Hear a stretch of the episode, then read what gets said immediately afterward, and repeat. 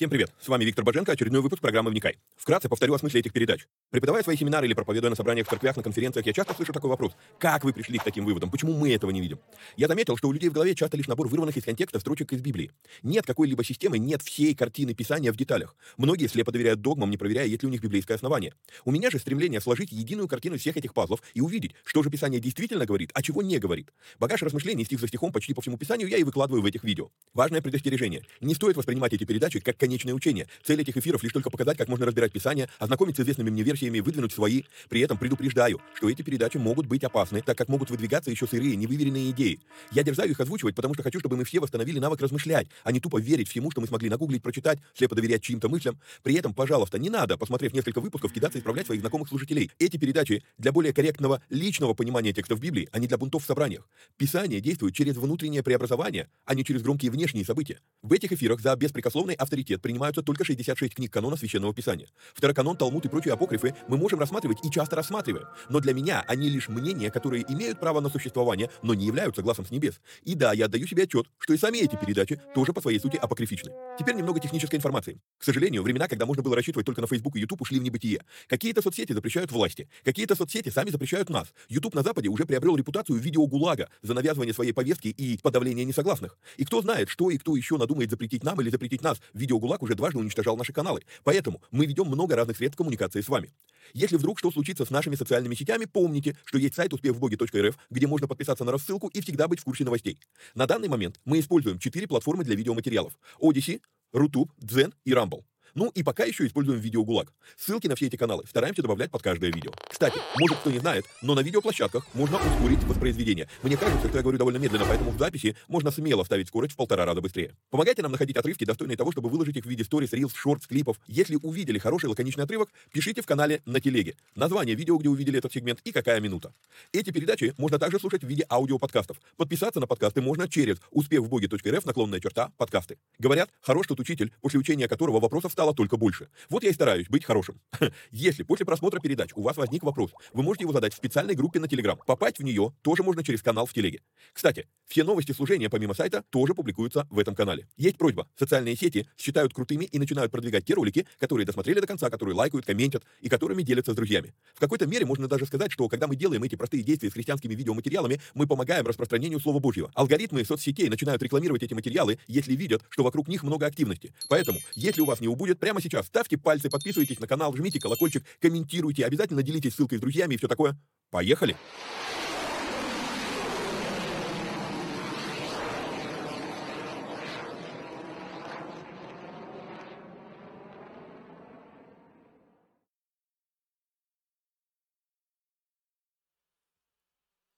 Поехали. То в мед. Привет всем отважным вникателям и вникая зависимым. Как обычно, наше объявление. Напоминаю, что если вам нравится то, что мы делаем, и у вас есть такая возможность, то нужно поддержать эти эфиры материально. Сделать это можно переводом по номеру плюс 7 999 832 0283.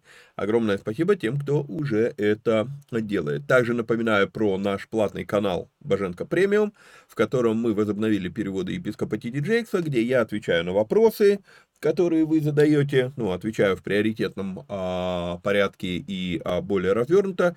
TD мы делаем раз в две недели, но зато целую проповедь, полную проповедь, там нередко у него бывают проповеди по час сорок даже, вот. А, есть две недели пробного периода, можете зайти бесплатно посмотреть, что к чему, а, и выйти. А, если вы решили выходить из канала, то обязательно напишите мне, чтобы я прислал вам инструкцию, как это сделать правильно, чтобы деньги перестали с вас списываться или не стали списываться, если вы были на триале на пробнике. Попасть в этот канал можно по ссылке, которая у вас на экране, успехвбоги.рф, наклонная черта, премиум. Ну и дальше по-прежнему мы э, говорим о том, что мы э, стараемся общаться в телеге, особенно если вы смотрите на Рутубе или на Одиссее. То есть, когда вы пишете комментарии там, я могу даже об этом и не знать. Поэтому все-таки лучше будет, если вы э, будете писать у нас в канале в телеге. То есть канал, ссылка на канал, вот она, QR-код, или у вас сейчас она на экране в текстовом виде появляется. То есть зашли в канал, выбрали видео, которое хотите прокомментировать, под ним будет прокомментировать, бам, и написали, что вы хотели сказать. Собственно, все.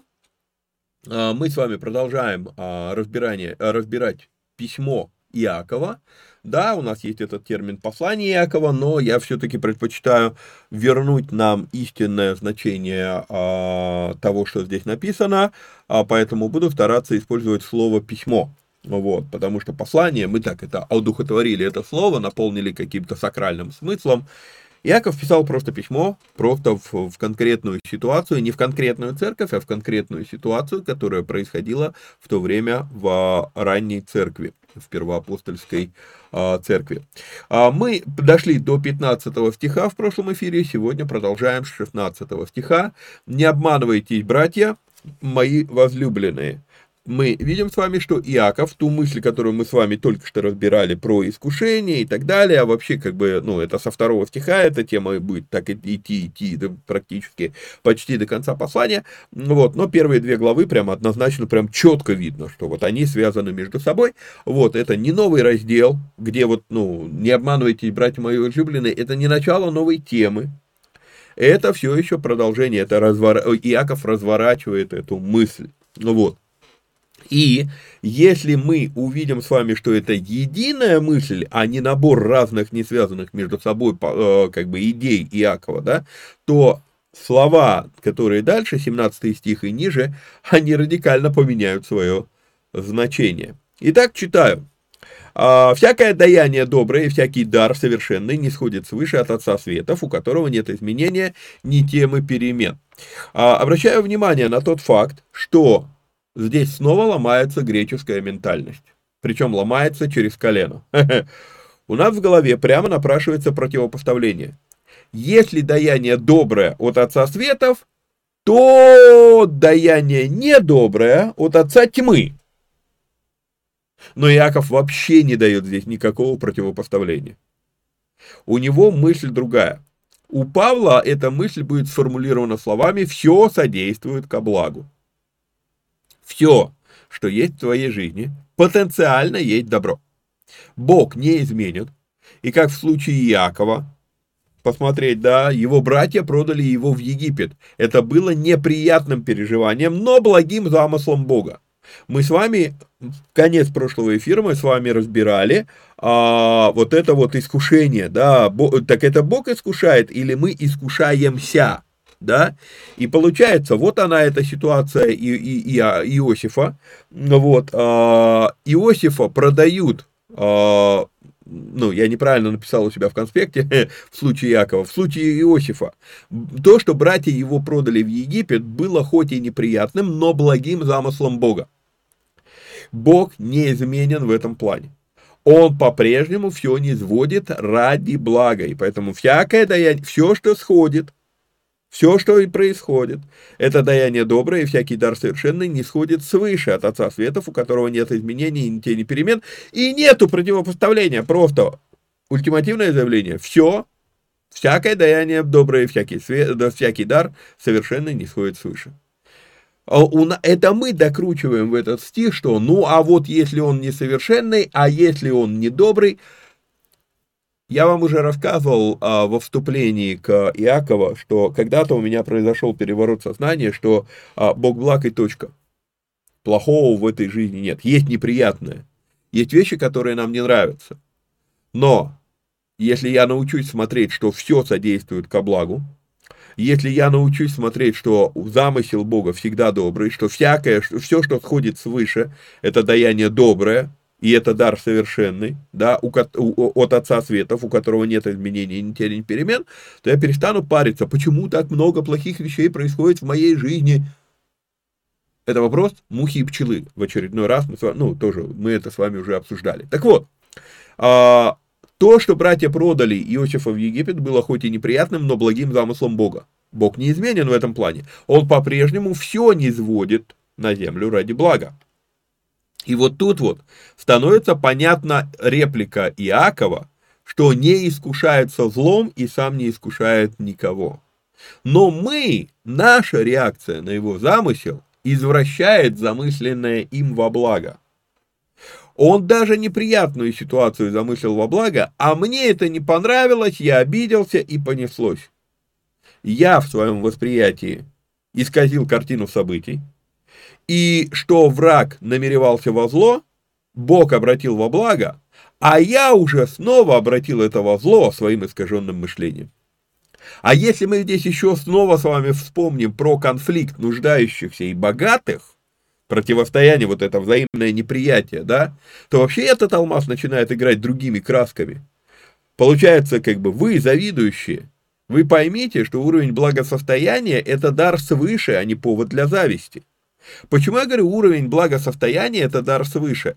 Ведь мы, ну, как бы, нам не нравится быть нуждающимися. Да, не нравится, но...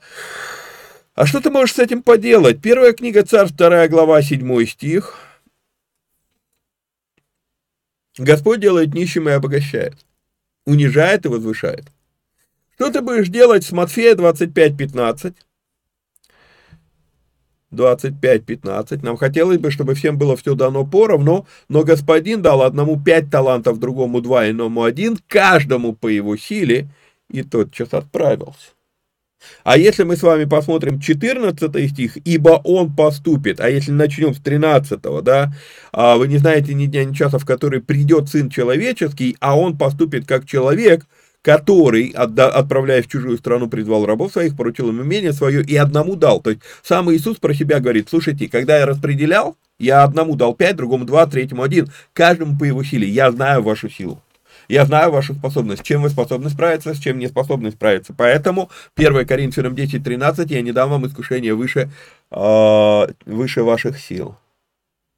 Но мы пытаемся брыкаться, сопротивляться, нам, нам, нам это, ну, мы не, мы не готовы это принимать, мы не готовы а, это а, воспринимать адекватно, почему-то, по какой-то причине.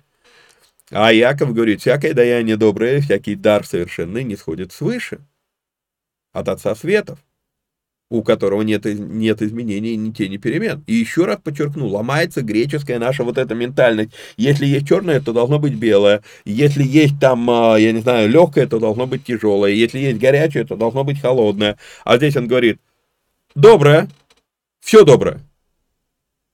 И он не противопоставляет это вообще ничему. Да мы уже додумываем, что есть что-то другое. И поэтому получается как будто бы смысл вот а, там первой главы, да и вообще чуть ли не всей этой книги, всего этого письма, вы завидующие. Он обращается к нуждающимся, потому что бедные, ну, богатые вряд ли будут завидовать нуждающимся, бедным, да. Он говорит, вы завидующие. Вы поймите, что уровень благосостояния – это дар свыше, а не повод от, э, для зависти. Но и вы, богатые, поймите, что вам благосостояние дано не для того, чтобы распальцовываться, а для того, чтобы делать добро. Восхотев, родил он нас словом истины, чтобы нам быть некоторым начатком его созданий. Речь идет о рождении свыше. Мы с вами уже разбирали неоднократно в эфирах, разбирали а, порядок устроения миров, аламот, на семинарах неоднократно это разбирали. И вот здесь вот любопытно, что Иаков показывает, что уверовавшие это апархе на греческом. Апархе на греческом это первый плод, да, начаток. Восхотев, он захотел, он родил нас словом истины, чтобы мы, верующие люди, были некоторым апархой, некоторым первым плодом, или у нас переведено начатком его созданий. Да ладно, не может быть. Это слово, знаете, что еще обозначает слово апарха? Это слово обозначает быть лучшими среди равных. Восхотев, он родил нас словом истины, чтобы нам быть некоторыми лучшими среди равных, из его созданий. Это было Божье желание, чтобы мы такими были. Для этого Он родил нас словом истины. Ты принимаешь рождение свыше именно для того, чтобы быть лучшим из равных. Быть первым плодом. Итак, братья мои возлюбленные, всякий человек да будет скор на слышание, медленен на слова, медленен на гнев, ибо гнев человека не творит правды Божией. А мало кто обращает внимание на мелкие слова, я же учу вас обращать внимание на мелкие слова, и мелкие слова в данном случае это слово «и так». Чтобы начать слово «итак», это опять не начало новой темы. Братья мои возлюбленные, всякий человек да будет скоро на слышании. Вот если бы не было этого слова и так, то можно было подумать, что, ну окей, Яков начинает новую тему. Нет, он подытоживает все, что он сказал доселе со второго стиха практически. Итак, братья мои возлюбленные, всякий человек да будет скор, скор на медленно на слова, медленно на гнев, ибо гнев человека не творит правды Божией. И если мы обратим внимание на это слово, то мы видим, что это вывод из темы искушений. И вывод это про то, что надо поменьше говорить, а побольше слушать. И дальше идет речь про гнев. С одной стороны, ну какая связь? С другой стороны, вполне себе все логично. Как мы реагируем на искушение, когда понимаем, что мы вляпались? Поэтому не торопитесь своими словами давать оценки происходящему в твоей жизни. Всякое, всякое даяние доброе и всякий дар совершенный не сходит свыше от Отца Светов. Не торопись судить, это хорошо или плохо. Не торопись решать, вот, э, ну, а, если ты не торопишься решать, хорошо это или плохо, тебе может быть обидно, но у тебя явно не будет гнева. Поэтому всякий человек да будет скоро на слышание, но медленен на слова, медленен на гнев. Если ты говоришь, что все, что происходит в твоей жизни, это плохо, то ты как муха увидишь то, что ты сказал. Это вопрос твоего фокуса. Все вокруг плохо, и ты начинаешь фокусироваться на плохом. Все вокруг хорошо, и ты начинаешь фокусироваться на хорошем. Это самое исполняющееся пророчество. И то, на чем ты фокусируешься, это и будет приводить тебя либо к жизни, либо к смерти, о чем выше Иаков и говорил. Поэтому послушай происходящее, не торопись говорить, потому что слова выражают гнев, а он искажает правду Божью о твоей ситуации. И мы снова с вами пойдем в любимую книгу евреев, а это послание написано евреям для евреев, Экклезиаст, 7 глава, 8, 9, 10 стихи. Конец сделал лучше начала, его терпеливый лучше высокомерного. Терпеливый. Зная, что испытание веры вашей порождает терпение, терпение же должно иметь совершенное действие. И, а, а, ой, они как перекликаются удивительно. Не будь духом твоим поспешен на гнев, потому что гнев гнездится в сердце глупых. Яков только что об этом сказал. Не говори, а чего это прежние дни были лучше нынешних, потому что не от мудрости ты спрашиваешь об этом. Вау. Хе -хе. Ну и опять же, верните вот эти вот слова Иакова, 19-20 стихи. Верните в контекст конфликта, или неприятие между нуждающимися и богатыми. И мы видим с вами прямое указание на то, что эта взаимная неприязнь между ними выливалась в ссоры и гнев. Посему, продолжает Иаков, про, отложив всякую нечистоту и остаток злобы, в кротости примите насаждаемое Слово Божье насаждаемое слово, могущее спасти ваши души. Будьте же исполнители слова, а не слышатели только, обманывающие самих себя. И опять можно было бы подумать, что Яков начинает новую тему, но так ли это? Во-первых, слово «посему» — это другая форма слова «и так». Это итог, теперь еще один итог я вам говорю. Окей? А, то есть мысль продолжается.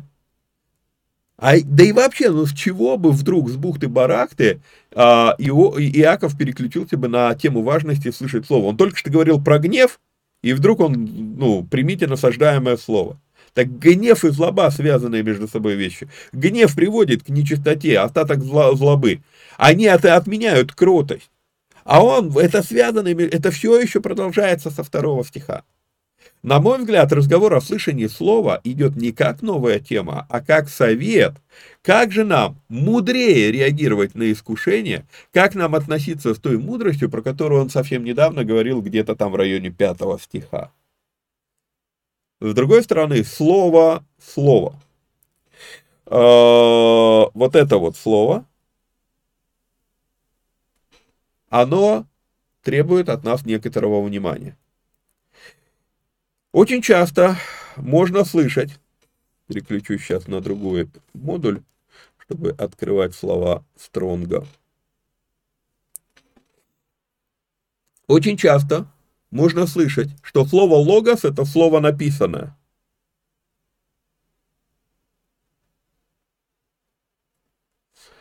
Но вообще-то здесь говорится «будьте же слышателями». Да, вернее, будьте исполнители слова, а не слышатели только. Часто нам говорят, что вот, мол, есть слово «логос» — это слово написанное, а слово «рема» — это слово сказанное, или очень часто говорят слово «рема» — это откровение. Мне надо получить рема от Бога. Знаете, пора уже начать взрослеть и избавляться от всяких хейгенизмов.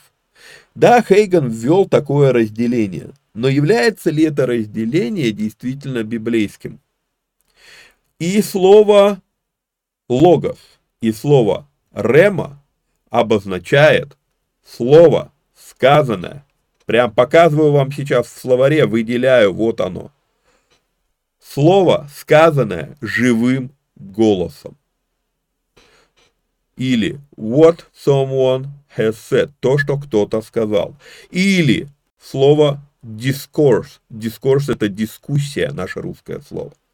То есть, и это же слово обозначает доктрину и учение. Да, слово логос может использоваться как письменное слово, но первичное его значение это не письменное слово, а устное слово. И поэтому вот это вот э, надуманное Хейгеном разделение, ну вот логос это логос, а рема это рема, это два синонима. И то, и другое обозначает слово сказанное.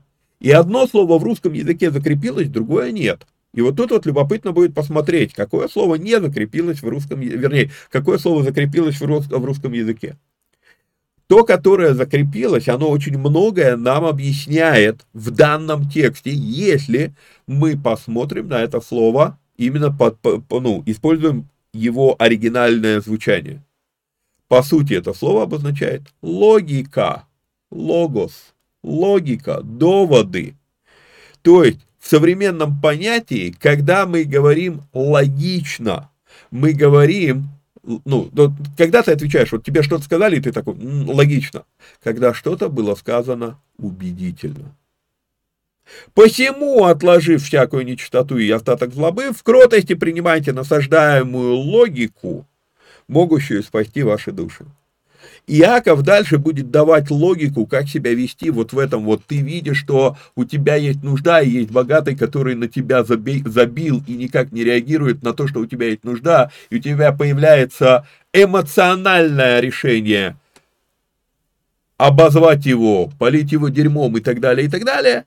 А есть логичное, рассудительное решение поступить иначе.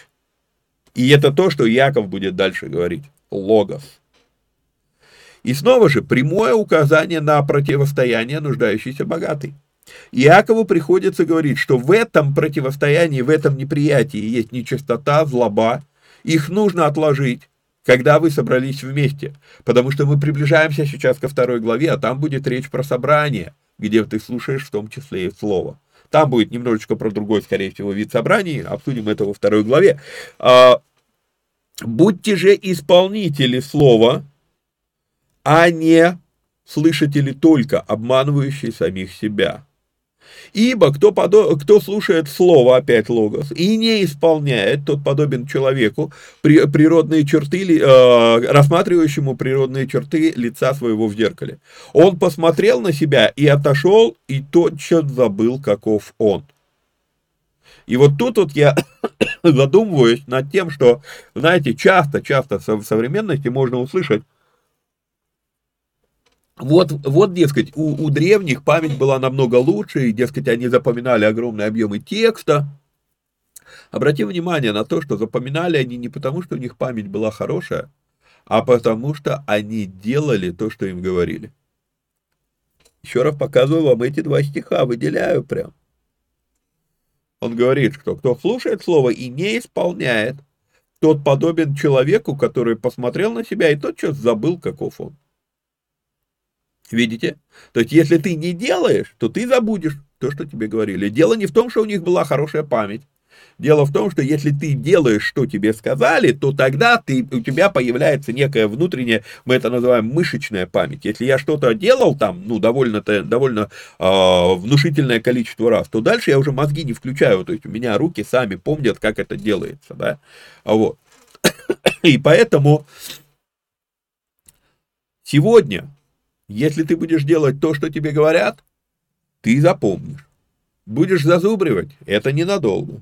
Поэтому да, возможно, мозги у древних работали лучше наших, но основа запоминания и тогда и сегодня это действие, а не то, какая у тебя память хорошая.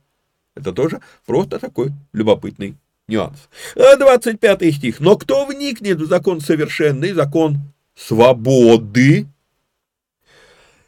и прибудет в нем тот, будучи не слушателем забывчивым, но исполнителем дела блажен будет в своем действовании. Потрясающий стих. Кто вникнет в закон совершенный и прибудет в нем, в чем в нем?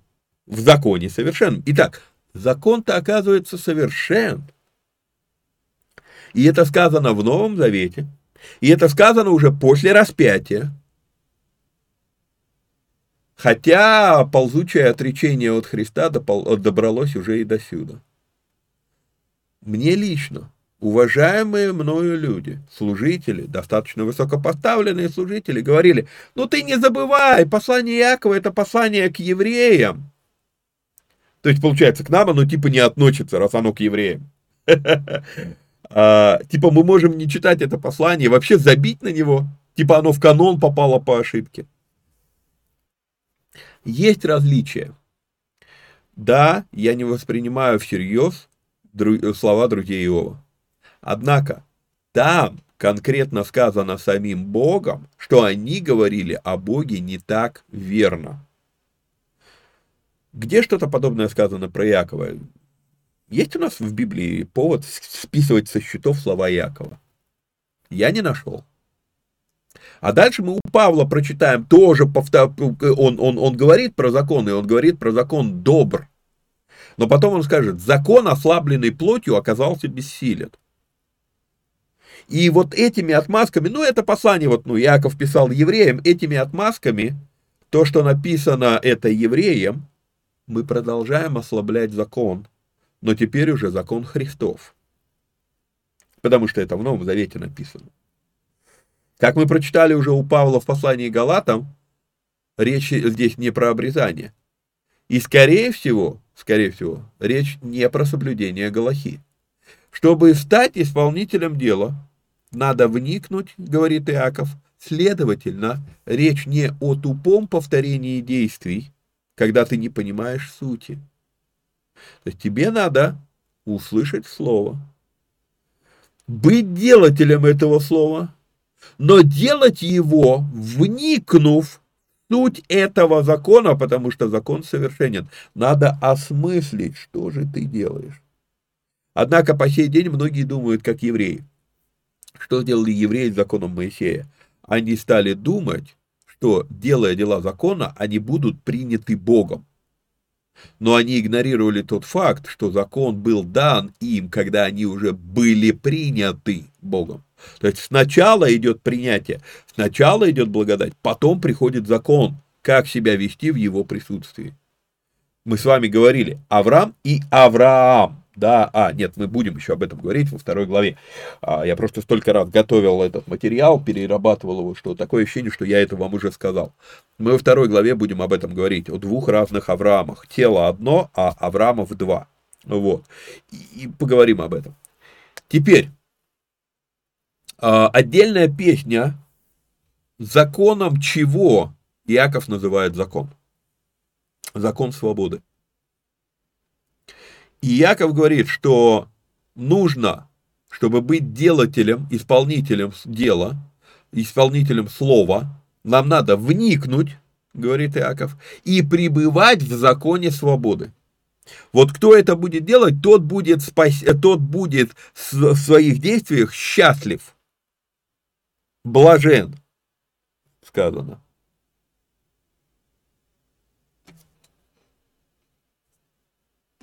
Блажен будет, в своем действовании. Не спасен, а блажен. То есть здесь речь вообще никак не связана с вопросом, где человек проведет вечную жизнь. Человек будет блажен. И еще один нюанс, на который тоже стоит обратить внимание, в своем действовании. То есть не результатами действований, а в процессе действований. То есть ты, ты блажен, ты счастлив не в тот момент, когда ты чего-то достиг, ты счастлив, потому что ты чего-то достигаешь. Мы больше получаем удовольствие в процессе, чем в результате. Есть пример, но не буду его рассказывать. Ладно.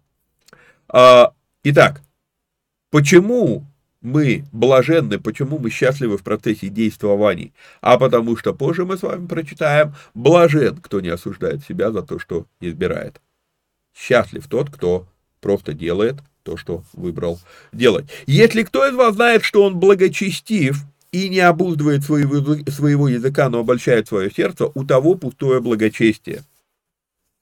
Забегая наперед, скажу вам, что уж если бы и разбивать послание Иакова на главы, то вторая глава должна начинаться здесь. Модуль про язык начинается с 26 стиха первой главы. Почему Лангтон начал вторую главу там, где он ее начал, когда он разбивал это дело, я не знаю. Но факт остается фактом. Явная ошибка разбивки на главы у Лангтона. Но это забегая наперед. Теперь, из-за того, как это разбито на главы, у нас нету связи в голове, ну, то вторая глава, и у нас нету связи в голове, что 26, 26 стиха, вот эта вот тема вся, она единая, общая, там еще на несколько стихов вперед, и поэтому мы рассматриваем очень часто 26 стих отдельно взятым. Когда ты смотришь на 26 стих как на отдельно взятый стих, то ты думаешь, что этот стих про сквернословие. Если вырывать его из контекста, то это так, да. Наверное, надо ну, фильтровать базар в плане сквернословия.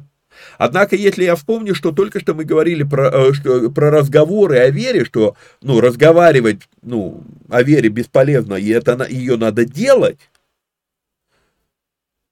и дальше эта тема будет продолжаться во второй главе, практически до конца второй главы эта тема будет идти, тогда мы с вами видим, что Иаков здесь не про сквернословие говорит, а про пустословие. И пустословие это не просто ну, говорить ни о чем, а это говорить и не делать, как сказал. И Иаков дальше, он продолжит эту тему, и он скажет нам, что вера без дел, без дел и благочестие не является благочестием. Он говорит, чистое и непорочное благочестие перед Богом и Отцом. То есть там было выше благочестие. Ну, я верующий в Бога, я вот такой весь набожный, я такой ла-ла-ла-ла-ла. Он говорит, подожди, ну ты говоришь слово-слово, а ты делай это. И он показывает. И чистое и непорочное благочестие – это что-то делать. А что именно? Заботиться о сиротах и вдовах.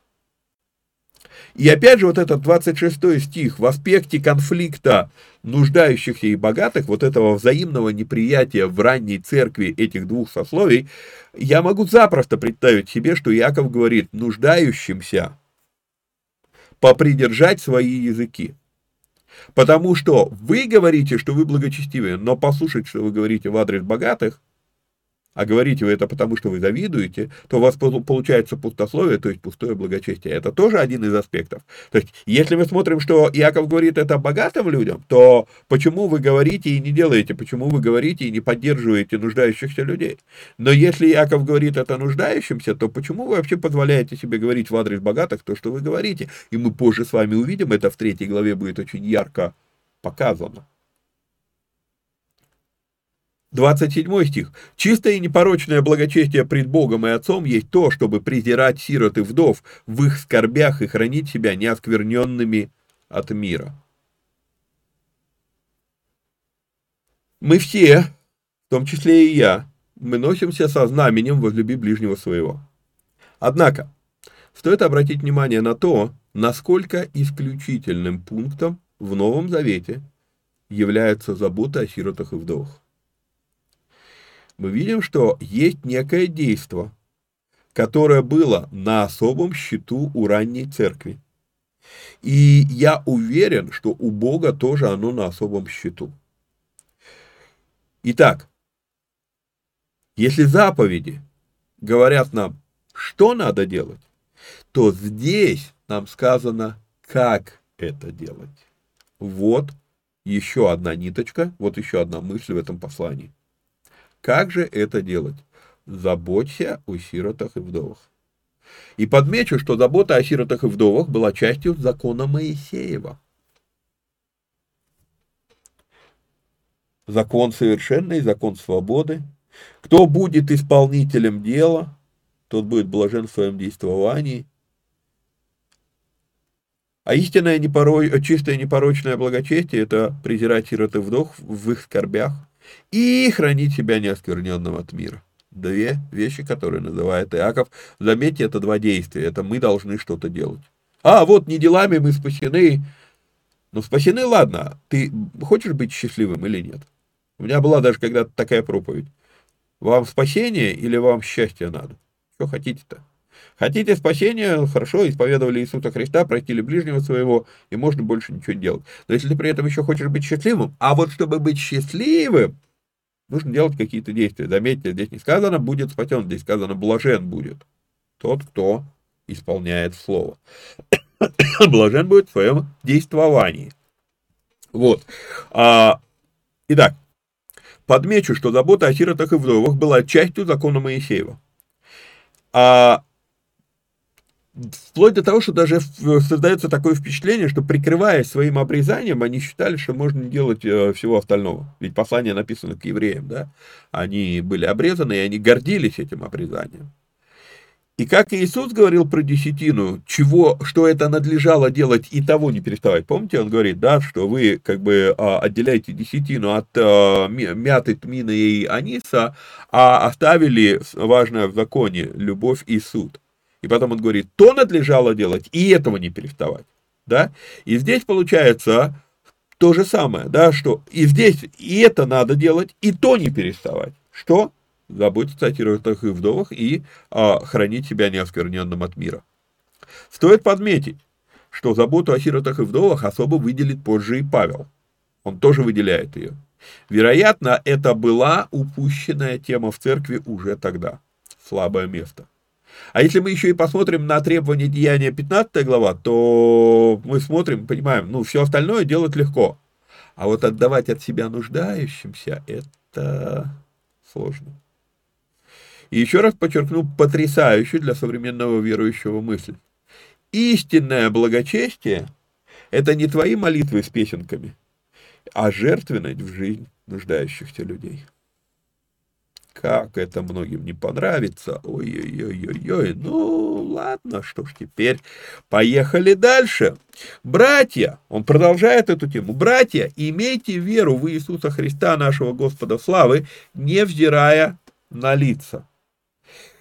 Говоря про нуждающихся, только что вот он, да, ты сироты и вдовы, презирать их надо, да, и упомянул, что слово презирать, надо понимать, что это слово, оно в ну, за, за, время, за время существования русского языка оно изменило свой, ну как, не то, что изменило, просто слово «презирать» оно исчезло из русского языка через «и». Сегодня есть слово «презирать», и презрение – это как раз то, против чего Иаков здесь говорит. Презрение – это присмотреться, в чем они имеют нужду, а презрение – это сверху смотреть и не замечать их нужды. Да? И у нас в современном русском языке слово презрение есть, а вот слово призрение куда-то э, делось. Окей, э, братья мои, имейте веру в Иисуса Христа, нашего Господа славы, невзирая на лица. То есть, поговорив о нуждах людей, нуждающихся, Иаков переключается на кошелькоприятие среди служителей в собрании что тех, кто богат, мы приветствуем особо. Он говорит, если Ибо если в собрании, да, имейте веру в Иисуса Христа нашего Господа славы, не вдирая на лица, ибо если в собрание ваше войдет человек с золотым перстнем в богатой одежде, войдет же и бедный в скудной одежде, и вы, смотря на одетого в богатую одежду, скажете ему, тебе хорошо сеять здесь, а бедному скажете, ты стань там или садись здесь у ног моих, то не переусаживаете ли вы в себе и не становитесь ли судьями с худыми мыслями. По этому отрывку читал много разных комментариев, и комментаторы сходятся в том, что это повеление имеет очень узкое направление. Например, Генри, Мэтью Генри, он а, говорит о том, что здесь любопытное слово используется собрание, да, ибо если в собрание ваше входит человек, и любопытно, что на греческом это слово синагога. Надо переводить, что это за слово. Мы и так его знаем, да? Вот. А, слово, Мэтью Генри пишет, что слово «синагога» на греческом обычно использовалось не для собрания церкви, а для судейских собраний. И дальше Мэтью Генри цитирует Маймонида. И он говорит, Маймонидис говорит, в иудейских постановлениях ясно указывалось, что при рассмотрении тяжбы между богатым и бедным нельзя предлагать богатому сесть, а бедному постоять или сесть на худшее место, но оба должны либо сидеть, либо стоять очень похоже на то, что здесь употребляется апостолом. Поэтому под собранием, о котором говорится здесь, следует понимать нечто подобное заседанием в синагогах. Дальше это уже Мэтью Генри говорит. А когда иудеи встречались для слушания дел и отправления правосудия, именно с этими третейскими судами иудеев сравниваются здесь христианские собрания. Поэтому Ментон, еще один комментатор того, что Маймонид говорит, поэтому Ментон говорит, что не следует относить данные слова к обычным богослужебным собраниям, где могут, конечно, предусматриваться различные места для различных людей, в зависимости от их ранга или обстоятельства, в чем нет греха. Это говорит Ментон. Применяющие это строгое предупреждение апостола к обычным богослужениям ошибаются. Они не принимают во внимание слово «судьи», упомянутого в четвертом стихе. Четвертый стих у вас на экране. Да? Вы становитесь судьями с худыми мыслями. Вот. Я же напомню, что есть постановление в исход 23 глава, это уже говорю я. В исход 23 глава мы с вами разбирали, что одно то, что человек бедный, не означает, что надо встать на его сторону в его споре с богатым. То есть, быть нелицеприятным нужно в обе стороны. И хотя Яков здесь говорит, что вот, мол вы вокруг богатого пляшете, а бедного бедным пренебрегаете, то, но, но интересно, что в исхода 23 там, там смысл другой. И за одно то, что он бедный, не делает его автоматически правым. Поэтому смотри не без эмоционального здесь сочувствия, поэтому я буду на его стороне. Ты должен смотреть абстрагированно от его реалий. Таким образом, я пишу дальше, не исключено, что Генри здесь прав и к месту цитирует Маймонида. Однако стоит также обратить внимание на тот факт, что сегодня в большинстве обычных церковных собраний никто никого не усаживает, люди проходят и сами садятся на те места, которые доступны. Исключение во многих церквях делается лидерскому составу. И надо понимать, во-первых, лидерский состав – это не вопрос богатства, наличия перстня, это вопрос способности помочь по ходу богослужения. Поэтому в кафедральном служении в церквях не стоит осуждать эту практику и не стоит вот ссылаться на Якова, вторая глава. Вторая глава Якова вообще не об этом. Она именно о переусаживании в зависимости от кошелька. И, судя по всему, все-таки речь идет про синагога, а, синагогальное заседание, то есть судебное заседание, а не просто эклесия, церковное заседание. Вот. А, Нередко, нередко, возвращаясь к кафедральному служению, нередко бывают какие-то ситуации, когда глаз опытного в кафедральном служении человека, то есть тех, кого мы в церкви называем лидерами, да, видит то, что нужно поправить на сцене, или без слов понимает, что нужно чем-то помочь проповеднику. Еще один аспект, который тоже а, в какой-то мере оправдывает переусаживание людей, что лидерский состав все-таки сажают поближе к сцене, это так называемая поддержка зала или а, когда вы слушаете светские курсы ораторики, то вас будут учить а, найти якорь в зале. Найдите себе в зале якоря. Что такое найдите себе в зале якоря? Это будут люди, которые, а, ты видишь, что этот человек позитивно относится как бы, э, ну, к тебе, к твоему слову, и ты, ну, чтобы не сбиваться с мысли, чтобы хранить течение речи и мысли, да, найди этих людей, и когда надо поговорить с кем-то в зале, ты обращайся к этим людям, потому что они, как бы, они тебя поддержат, они собьют с мысли. Вот, поэтому я думаю, что некоторое ранжирование на обычном собрании, а, ну, на мой взгляд, это просто неизбежно, но оно не происходит по вопросу богатый-бедный. С другой стороны, при учете того, что в церкви нету билетов, и люди садятся кто где сел, вот тут вот будет а, любопытный нюанс.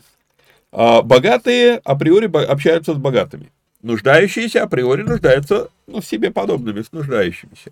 И поэтому получается, что если человек заходит, в, ну, богатый, он видит того, с кем он общается, кто, ну, кто уже сидит в зале, и он пройдет и сядет рядом с ним. Здесь никто его не переусаживал, но дело в том, что автоматически будет происходить так, что люди будут садиться кластерами хочешь ты того или нет, а, ну, мы можем увещевать сколько угодно о том, что духовность является, ну, проявляется в преодолении этих мнимых барьеров, но силой отменить мы этих а, кластеров просто не сможем. Еще один аспект. Если я решаю переусаживать, и я заставляю богатого сеять с бедным, для того, чтобы это сделать, мне уже нужно некоторое лицеприятие. Так, ты богатый, я тебя вот сюда посажу, ты должен сидеть с бедными. Но это следствие все равно лицеприятие. А вот, в итоге, я тоже прихожу к выводу, что, скорее всего, все-таки вот в этом отрывке у Иакова речь не про обычные церковные собрания, а так как в те времена синагоги еще раз напомню, что слово «собрание» здесь в оригинале это слово «синагога» на греческом.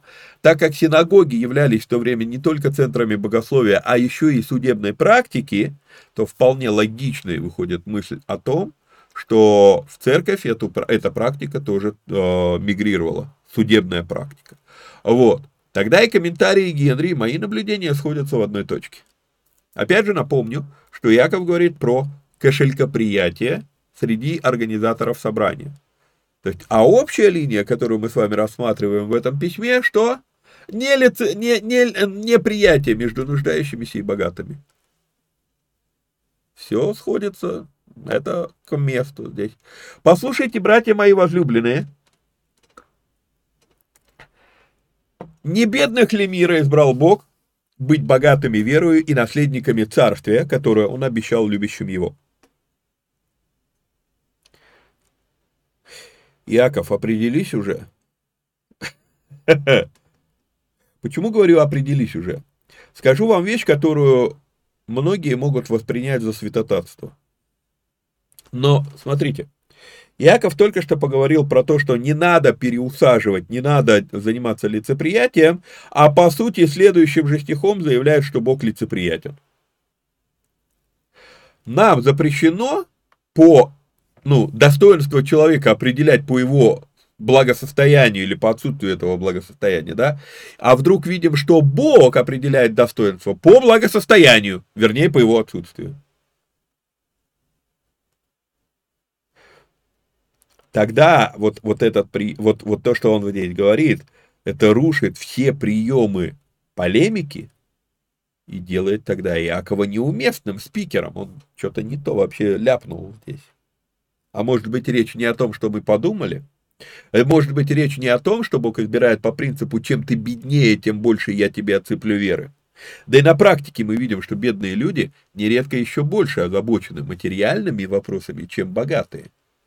Что-то в этом отрывке не стыкуется. И когда вот такие вещи я нахожу, э, ну да, я начинаю лазить по разным комментариям. И вот что я нашел у преподобного Никодима Святогорца. Он обращает внимание на то, что именно отсутствие богатства позволило первозванным оставить все и пойти за Иисусом, в то время как богатый юноша не смог этого сделать. И, возможно, здесь есть некий намек на решение нашей дилеммы. Ведь, ведь что происходит, когда мы с вами слышим слово «бедный»? Слово «бедный» у нас автоматически проецирует в голове восприятие. Это тот, у кого ничего нет. Стоп. У учеников были лодки, у них были сети, другими словами, у них были производственные мощности. А, а, а, а Никодим Святогорец говорит, что отсутствие богатства позволило первозванным оставить все. Вы меня извините, но если у тебя есть лодки, сети, тебя трудно назвать бедным, но отсутствие богатства. И тут я вспоминаю, что когда мы с вами разбирали Нагорную проповедь, и вот эта фраза «блаженны нищие», она подразумевает нищие духом. Там сказано «блаженны нищие духом». Она подразумевает, что речь не о состоянии кошелька, речь о состоянии твои, ну, твоих стремлений по жизни. А, ведь что такое богатый человек? Богатый человек – это «я состоялся, у меня все есть». И когда у тебя состояние «я состоялся, у меня все есть», у тебя исчезает амбиция. Исчезает амбиция, ты перестаешь что-то предпринимать. И ты как тот богатый, которому а, Иисус рассказывает эту притчу, а, Бог дал обильный урожай – и тот говорит, покойся, э, ну, собрал это все в амбары, и, и, и говорит душе своей, покойся, душа моя, ешь и, и веселись, у тебя есть а, добра на многие годы. То есть вот это вот, вот это, богатый, это состояние, когда, не, это не состояние кошелька, это состояние отсутствия амбиций. А, а нищие духом, это те, которые к чему-то еще стремятся, к чему, чего-то хотят. Может быть, об этом речь? Это единственное, как я могу объяснить то, что здесь написано. Итак, если богатый это не тот, у которого толстый кошелек, а тот, кто доволен своим состоянием, то это действительно опасное состояние. Потому что в этом состоянии вместо стремления простираться и рисковать, у человека появляется стремление сберегать. А, -а, -а сберегать имеемое. И если мы а, Таким образом на это посмотрим. Богатый это не тот, кто достигает, а тот, кто сберегает, то он, естественно, не будет делать того, что написано в первой главе 27 стих. Потому что твоя же задача сберегать имеемое, а тут надо отдавать сиротам и вдовам. То есть нуждающимся. А, не так-то уж тут и про кошелек речь. Тогда про кого речь во втором стихе, да, с золотым перстнем? Про золотой перстень мы с вами поговорим, если я не ошибаюсь, в четвертой или даже в пятой главе. Мы сюда еще вернемся. Подождите пока а, комментировать. А пока я хочу, чтобы мы с вами посмотрели на Матфея 25 главу, опять же. И если мы сравним этих трех слуг, то мы увидим подтверждение этому. Одному было дано пять талантов, другому два, третьему один. Если речь просто про толщину кошелька, то богатый здесь первый, у него пять талантов. А бедный это тот, кому был дан один талант. Да, ну то есть если, если мы смотрим по толщине кошелька, то ну, тот, кому было дано пять талантов, имел больше, чем имеющий один талант. Но по сути, здесь в этой притче веру проявил тот, кому было дано пять талантов, а не тот, которому был дан один талант. То есть имевший пять талантов занял позицию бедного и к чему-то стремился, а имевший один талант занял позицию богатого, сберегал. Оказывается, речь вообще не про кошелек.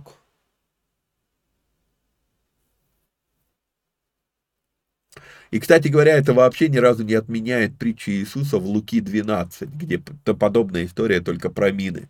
Лишь подчеркивает ее. Проблема персонажа там в том, что он тоже включил режим сбережений, а не стремления к большему. По итогу, лично для меня богатый и бедный вообще не говорит про толщину кошелька, это про отношение к жизни и к окружающим. Так, попробуем читать дальше. А вы презрели бедного? Не богатые ли притесняют вас, и не они ли влекут вас в суды? Не они ли бесславят доброе имя, которым вы называетесь? Ну, на первый взгляд, вот опять же, если выдернуть из контекста, то создается впечатление, что Яков учит таки прям мелко мстить. мелко пакостить. Ах, вы на нас в суд подаете, тогда я не посажу тебя рядом. А, как будто бы это какая-то мысль некой злопамятности. Ну а если не прикалываться, опять же вспомнить комментарии Генри и Маймонида, то вдруг обращаю внимание на то, что здесь снова всплывает слово «суды». Не они ли притесняют вас и не они ли влекут вас в суды? Вероятно, все-таки это еще одна копеечка в укрепление тезиса про то, что речь идет о чем-то, знаете, вот типа членских каких-то собраний, где, где именно судебные вопросы обсуждаются, а не проповедь. То есть это не воскресные собрания, вот, ну, если говорить о современной терминологии церковной, да, то это какое-то членское собрание, где на совет церкви выносятся какие-то конфликтные ситуации, и в этот момент Иаков увещевает нас не быть кошелькоприятным. Восьмой стих. Еще одна загадка, и эта загадка остается.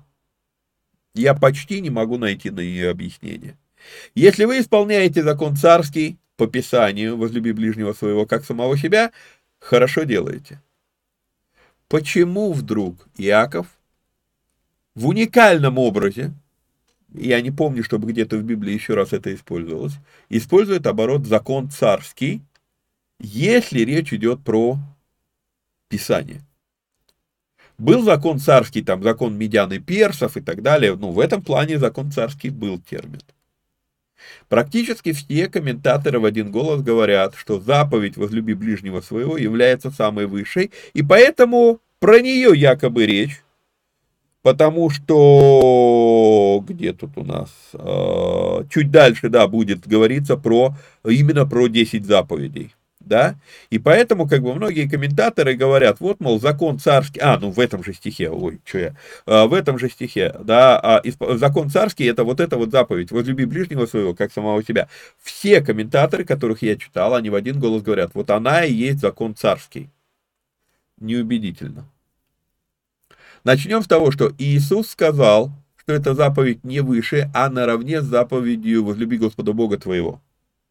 С другой стороны, мы сейчас с вами а, между двух контекстов, и, и не совсем очевидно, к какому из контекстов отнести эти слова. С одной стороны, дальше Яков будет говорить про закон Моисея, 10 заповедей. Согласен. С другой стороны, мы только что говорили про то, что синагоги использовались для отправления судебных заседаний, то есть закона. Это речь не про эклесия, это речь про синагога. Именно это слово использовано в первом стихе этой главы. Поэтому лично для меня здесь закон царский, это все-таки речь идет к исполнению законов государства, но делай это с учетом Писания из, из, из, из мировоззрения возлюби ближнего своего. Я ни в коем случае не буду настаивать на таком взгляде, потому что да, дальше будет разговор про 10 заповедей. Как еще одну гипотезу, Выдвину вариант, что законом царским он может, мог бы назвать 10 заповедей относительно 600, оставшихся 603 заповедей. То есть, ну а уж тем более про всю Галаху. Не забываем, еще один момент, тоже напомню, что практически все ученики Иисуса были из синагогальных иудеев. Они были из Галилеи, поэтому синагога каждую субботу имела на них больше влияния, на их мировоззрение, чем пустой храм три раза в год. В чем, в чем, в чем мысль? Да мысль в том, что в синагогах преподавалась Галаха, а в храме преподавался в чистом виде закон Моисея. И поэтому, а, ну, вот Галаха, Галаха, Галаха, и они такие, о-о-о, стоп, стоп, стоп, а вот закон царский, да, они могли выделить 10 заповедей и сказать, вот это закон царский, а все остальное это дополнение. То есть можно было бы относительно Галахи, можно было бы предположить, что 10 заповедей это царь законов.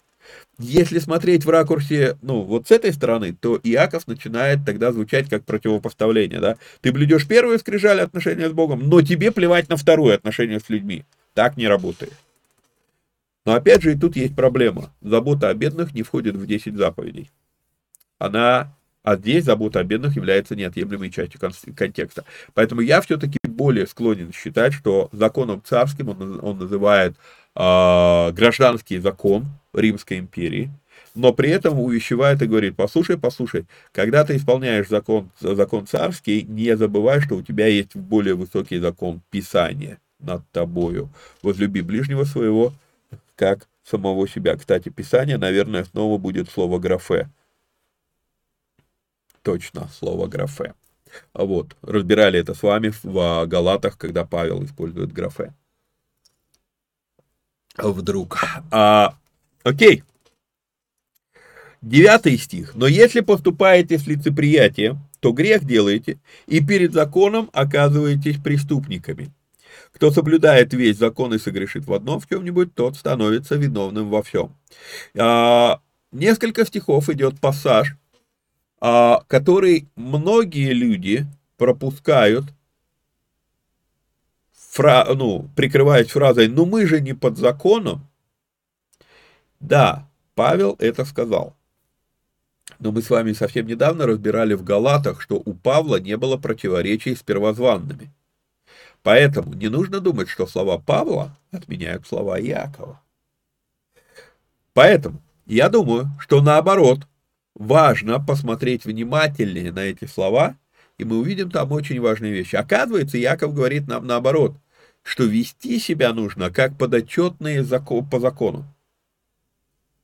И начинается этот пассаж с очередного указания на красную нить письма. Опять неприятие между нуждающимися и богатыми. Вы поступаете с лицеприятием. Что в данном случае имеется в виду под лицеприятием? Только что говорили. Переусаживание человека из-за перстня, из-за его позиции. Но если поступаете с лицеприятием, то грех делаете, потому что и перед законом оказываетесь преступниками. Кто соблюдает весь закон и согрешит в одном чем-нибудь, тот становится виновным во всем. Ибо тот же, кто сказал «не прелюбодействуй», сказал и «не убей». Почему? Если ты не прелюбодействуешь, но убьешь, то ты уже преступник закона.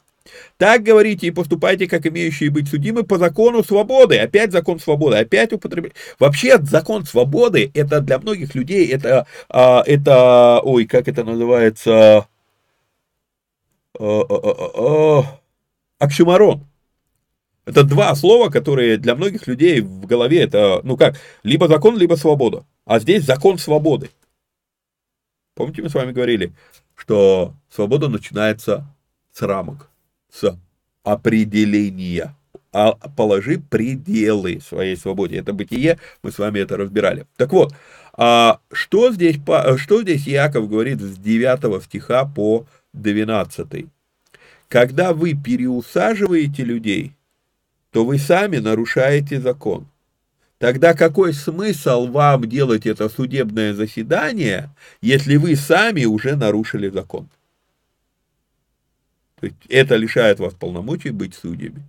На мой взгляд, вот это все, о чем здесь речь. Теперь, 11-12 стих. Я пишу такой комментарий. Трудно даже сказать, выделю вам, я их уже прочитал, выделю их вам. Трудно даже сказать, сколько раз я слышал эти стихи как а, обоснование тому, что мы беззаконники. Типа, видишь, нет смысла соблюдать закон, потому что чуть где-то что-то прошляпился, нарушил весь закон. А следующий стих, вот 11 и 12, попробуйте прочитать вместе. Вот смотрите, как любопытно. Если я читаю 11 стих, а, так, 11 стих, Ибо тот же, кто сказал не прелюбодействуй, сказал не убей. Почему, если ты, прелюбоде... если ты не прелюбодействуешь, но убьешь, ты уже преступник закона. Если я читаю только 11 стих, то вывод какой? Ну какой смысл исполнять закон? Это невозможно. И многие говорят об этом. Это невозможно. А теперь читаем вместе с 12. «Ибо тот же, кто сказал, не прелюбодействуй, сказал и не, и не убей, посему, если ты не прелюбодействуешь, но убьешь, ты уже преступник закона. Так говорите и поступай, и так поступайте, как имеющие быть судимы по закону свободы». То есть она абсолютно наоборот. То есть вот стоит всегда, я в премиуме неоднократно это говорил, 98, наверное, вопросов, 98% вопросов и разных проблем в Писании, в Писании исчезают, если мы вернем стих в контекст. Вот реально, ложное понимание 11 стиха исчезает, как только ты его возвращаешь в контекст и начинаешь читать 10 по 12 и все вместе. Более того, с 13 дальше. Да? Итак, Иаков как раз здесь использует то, что вроде то, в чем вроде как все согласны. Заповеди не из 603, и тем более не из Галахи, Он говорит про 10 заповедей. Заметьте, он здесь использует не прелюбодействие, не убей. Это 10 заповедей. Это не 603 к этим 10 заповедям. Это не Галаха. Он использует самое ядро ядра ядрейшего в законе. 10 заповедей. И тут все согласны, что 10 заповедей нужно соблюдать. Но вот в чем дело. Если мы согласны в том, в том, что 10 заповедей нужно соблюдать, и даже самые ярые без, без, беззаконники, там, э, сторонники гиперблагодати там, и так далее, да, а, если, ну, даже они все-таки 10 заповедей не осмеливаются отвергать, то получается, что, ну, просто тогда, ну, Яков здесь говорит, смотри, так говорите и поступайте, как имеющий быть судим по, по закону свободы. Значит, все-таки закон-то для нас существует. Любопытно подметить, что именно среди сторонников учения беззакония, оно же учение гиперблагодати, зашкаливающая статистика блуда, развалившихся семей. Благодать ли это или это вседозволенность? Именно среди тех, кто делает вывод из 11 стиха, что нет смысла даже пытаться соблюдать закон. Еще раз – Иаков в 12 стихе показывает нам, он говорит о том, что нам не расслабляться надо, а наоборот прилагать больше усилий, чтобы таки получилось соблюсти все. И еще раз обращу внимание на то, как Иаков называет закон. Он говорит, это закон свободы. Ибо суд без милости, не оказавшему милости, милость превозносится над судом. Еще одна копеечка мысли о том, что закон царский, но по Писанию. То есть закон гражданский, но исполняйте его по Писанию. Речь все-таки про светский закон, который, да, нужно соблюдать, но через призму или, скажем иначе, в духе Писания. Потому что упоминание десяти заповедей выступало как пример. А Яков снова возвращается к теме судебных решений и говорит, на судебных решениях должна быть милость. Она выше суда. А в чем милость, э, с чего милость это начинается? А когда они пришли на судебное решение, не переусаживая, вот ты богатый, ты сядь повыше, а ты бедный, ты там стой или сиди там, где вот внизу. Пожалуй, пожалуй, Здесь остановимся, потому что с 14 стиха можно было бы это назвать почти что новая тема, поэтому, наверное, на этом мы действительно сейчас остановимся и э, ну, отложим, да, дальше уже будем смотреть с вами э, в следующем эфире. Э, напоминаю, что надо подписаться, лайкнуть, прокомментировать, поделиться ссылкой, ну и если есть такая возможность, то поддержать эти эфиры материально. Ну а так, до следующей вникайки, вникайте самостоятельно. Всех вам благ и благословений. Пока-пока.